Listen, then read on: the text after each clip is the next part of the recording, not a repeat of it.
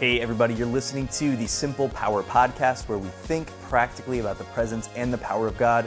I'm your host, Duke Lamastra. Really grateful that you're taking the time to click to listen to this week's episode. Really excited that you're here. And hey, I don't want to take a lot of time at the beginning here to go over anything else, so let's just go ahead and jump right into it.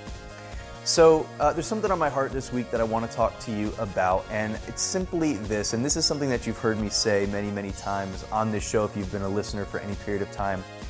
But you are the dwelling place of God, that you actually carry the presence of God with you everywhere that you go, that you are the dwelling place of God on earth. Now, if we go back to the Old Testament, the dwelling place of God on earth was a box called the Ark of the Covenant. And typically, the Ark of the Covenant, by design, the Ark of the Covenant was supposed to be within the Holy of Holies inside the tabernacle. At first, the tabernacle in the wilderness.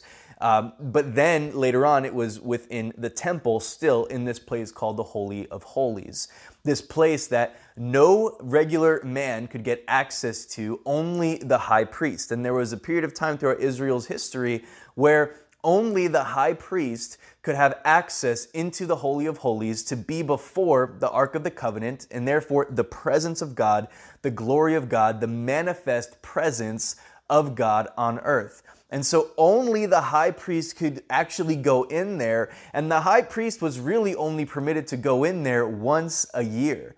And if you think about, I don't know if you're aware of, of, of all this, but let, let, me just, let me just explain uh, it to you just in case. So the high priest would go into the Holy of Holies once a year on the Day of Atonement in order to atone for the sins of all of the people. Now, the high, the high priest had to have atoned for himself because if the high priest went into the Holy of Holies in an unworthy manner, meaning that there was unresolved sin in his life, that the high priest would actually drop dead. And so the high priest would go into the Holy of Holies with bells that would make noise on his robe, on his outfit, and a rope tied around his waist. And the other end of the rope was on the other side of the curtain outside of the Holy of Holies.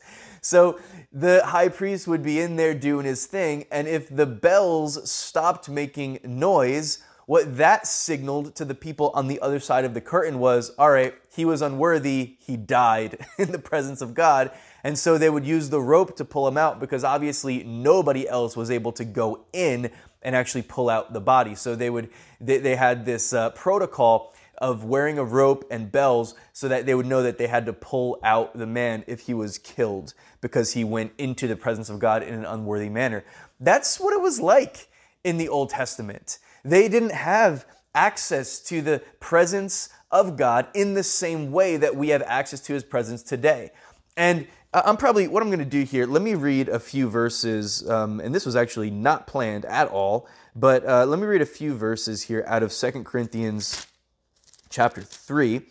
And uh, this is one of my just absolute favorite, favorite portions of Scripture. Second Corinthians chapter 3.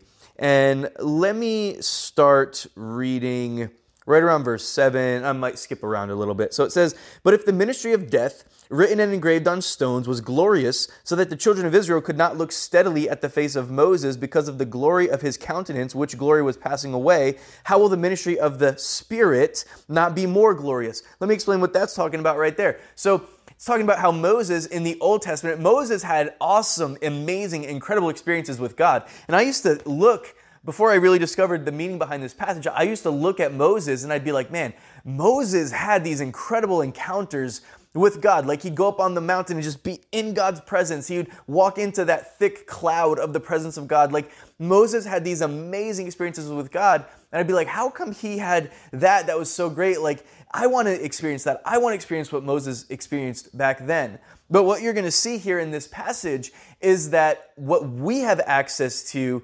so far exceeds what Moses had access to that it eclipses it. That it's almost, the Bible will use this language, that it's almost as if what Moses experienced was not even glorious at all when you compare it to the glory that we now have access to because of the fact that the Spirit of God lives on the inside of us. So when it's talking about the ministry of death, it's talking about the old covenant, the law, all the rules that were in place and the regulations and all these different things that had to be done just right in order for there to be an experience. And so it's talking about that. How will the ministry of the Spirit, which is what we have under the covenant of grace, not be more glorious? Verse 9 For if the ministry of condemnation, again referring to the old covenant law, had glory, the ministry of righteousness exceeds much more in glory. For even what was made glorious had no glory in this respect because of the glory that excels. That's what I was just talking about.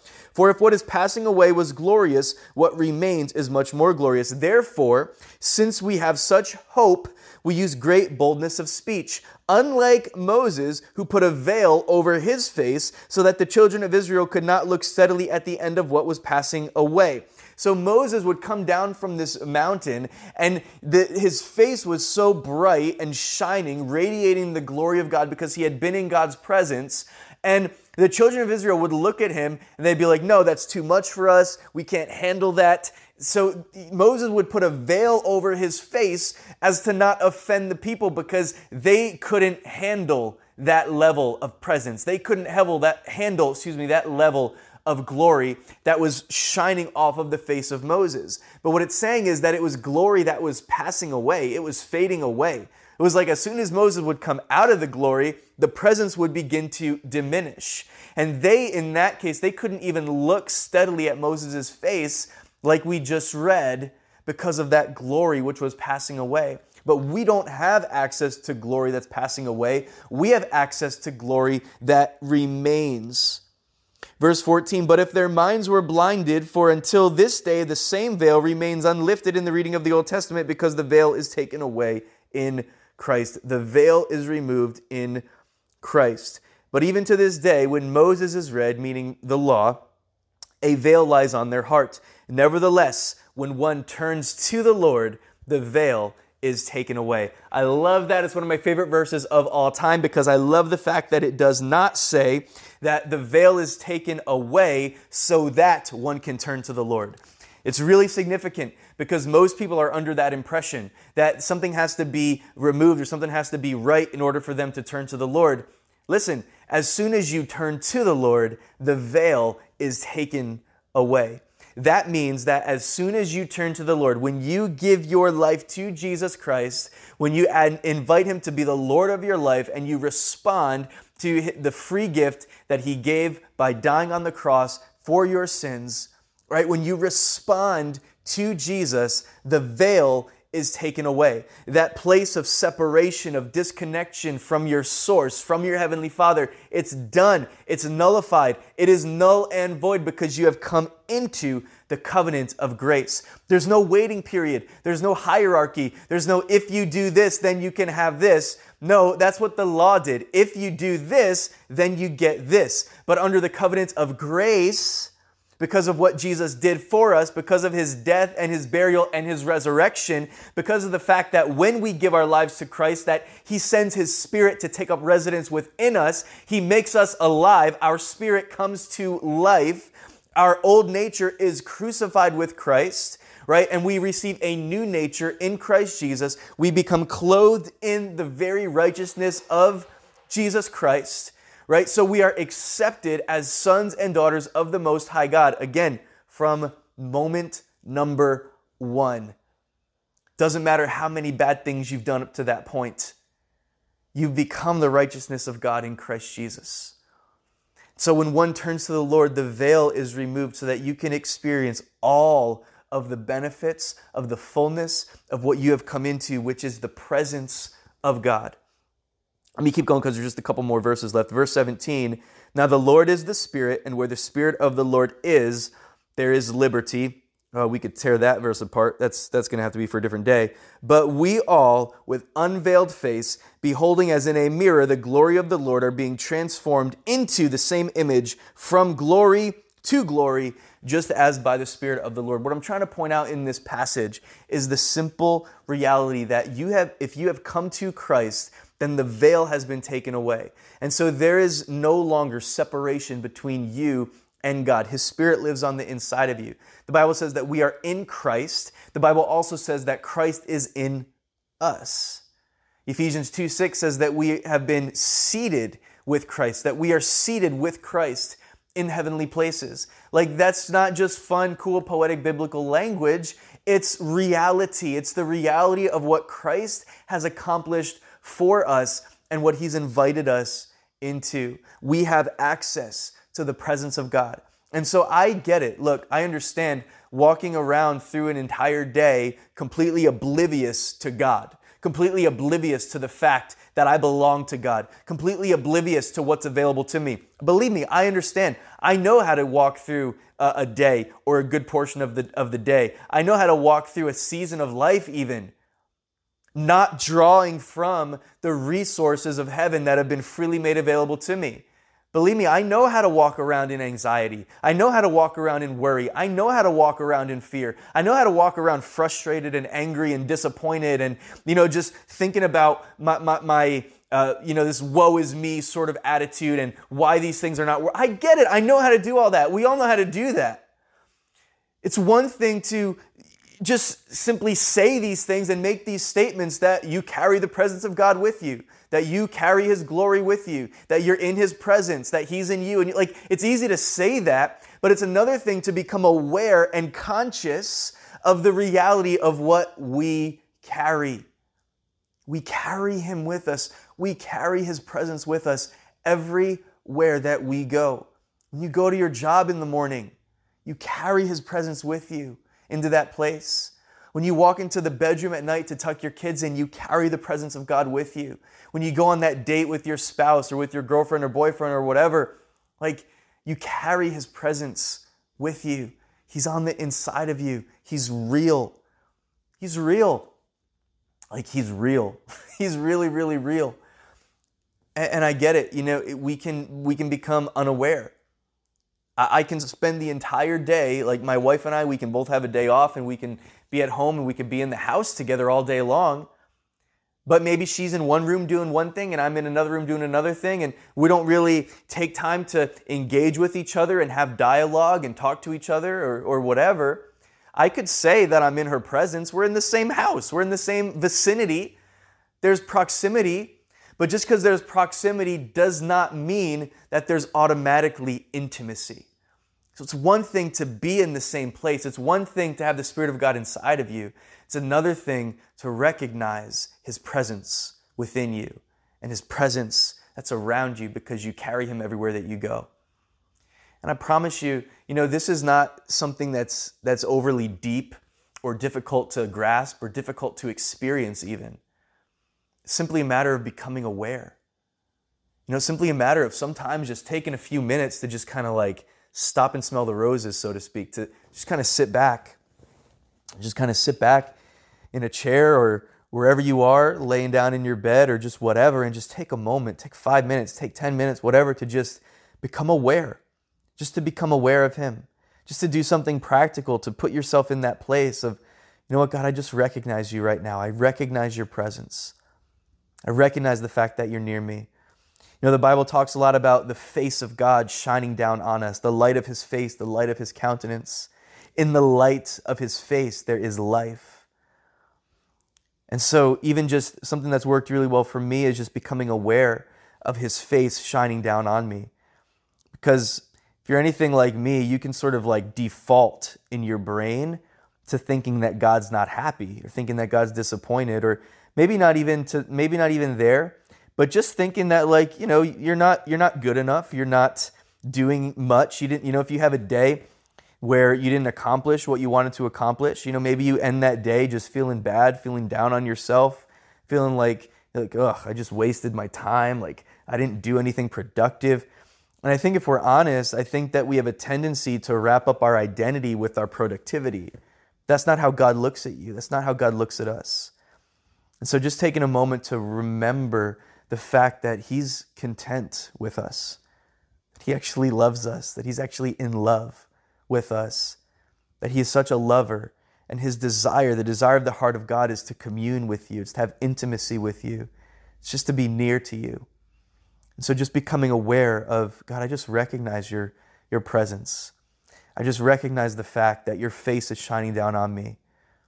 And, and just becoming aware of the fact that you actually have a Heavenly Father who is intensely interested in you. And He's intensely focused on you. And He is intensely loving and passionate about you. Like, that might sound overly simple, but for me, that's worked so well just to kind of recalibrate things when I forget or when I don't take the time to, or, or, I just forget in my mind to be conscious and aware of His presence.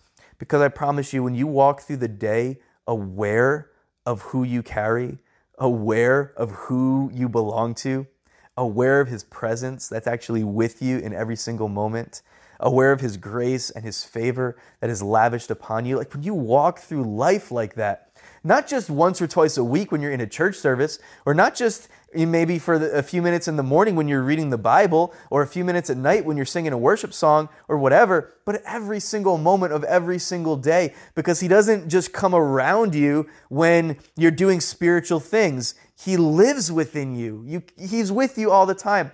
And so, again, I just want to remind you that you are the dwelling place of God on earth, that you carry His presence with you everywhere that you go, and that you can actually become more and more and more aware of His presence, of the reality of His nearness and closeness to you, to the point of this last verse that we read. It says, We all with unveiled face, beholding as in a mirror the glory of the Lord, we're being transformed into the same image.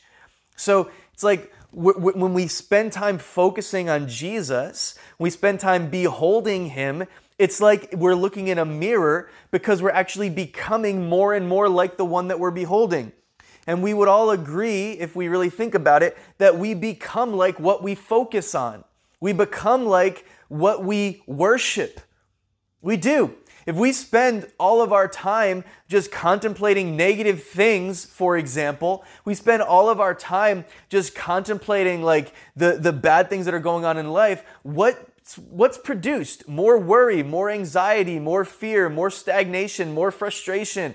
That's what's produced. That's the result of it. But when we spend our time just recognizing that we're face to face with the King of Kings and we're taking time to behold Him, to focus on the reality of who God is, to focus on the glory of Jesus, then we're actually transformed. That becomes produced in our lives so that we begin to look more and more like Him. And it uses this phrase it's from glory. We're transformed into the same image from glory to glory. The glory on your life increases as you come face to face with the living God. And so, hey, I hope that this is an encouragement to you. This is not about your works. This is not about what you've done or haven't done right. This isn't about you know, the fact that you didn't read your Bible this week. This isn't about any of that. Of course, it'd be great to get into your Bible a little bit more if you haven't read your Bible in a week, okay? I'm not picking on anybody though, but what I'm saying is this isn't about that. This is about that when you turn to the Lord, the veil is taken away. And I just want to take a moment. You know, I, I, believe that that verse is talking about salvation. It's talking about that salvation moment when one turns to the Lord, the veil is taken away. But I'm going to just use a little bit of um, liberty uh, at this moment. And I want to take it just a little step further as I get ready to close here. Sometimes we walk through life as if there's a veil over our face. Sometimes we walk through life as if, like, when I married my wife, she came down the aisle with a veil. And just before she was handed over to me, you know, the, the minister asked the question, Who's giving this bride away? And it was her mother and her father that were there with her. And the veil was pulled back. And then she was able to step forward and i was able to step t- forward toward her. We took each other's hands and we went through that you know 20 25 minute ceremony and we became husband and wife. We became one. The first part of that was that the veil was removed now on the other side of that veil i had a different relationship with my wife on the other side of that veil i didn't have all the benefits with my wife that i have today on the other side of that veil, there was, a, there was uh, much less intimacy, if you, if you catch my drift. On the other side of that veil, it was different. But on this side of the veil, my wife and I have become one. We're united. We're united together in love and we're united together in Christ. And there's a covenant there. And the covenant says that I am hers and she is mine, and that we have constant access to each other and we get to experience all the benefits of communion with one another and relationship and intimacy. Well, on this side of the veil, you know, when Jesus died on the cross, it says that there was a veil in the temple that was torn. It was like a four inch, it was four or six, I want to say four inch thick veil, unwoven, just a single piece of, fa- like impossible to break but the veil was rent. It was torn into the moment that Jesus died on the cross for your sins to bring you into relationship with your Heavenly Father. That veil was torn, that veil of separation. And so now there is no limit. There is no limit. The call to you today is come as close as you want. Get as close as you want to the heart of God because you carry Him with you anyway. He lives on the inside of you. And so there is nothing separating you. There's nothing holding you back except maybe your own thinking. And so that's what I was getting at a second ago. Sometimes I think that we walk around through life a lot of times with the idea that we're veiled, with the idea that there's distance between us and God, with the idea that we can't have everything, with the idea that there's certain things that are only reserved for people that are, uh, you know, in ministry and people that are prophets and people that have these great callings and whatever. You know, all that stuff, just let that stuff go. Do not walk through life with a veil. When one turns to the Lord, the veil is taken away. Turn to the Lord like never before because when you turn to the Lord, and the veil is taken away, where does that leave you?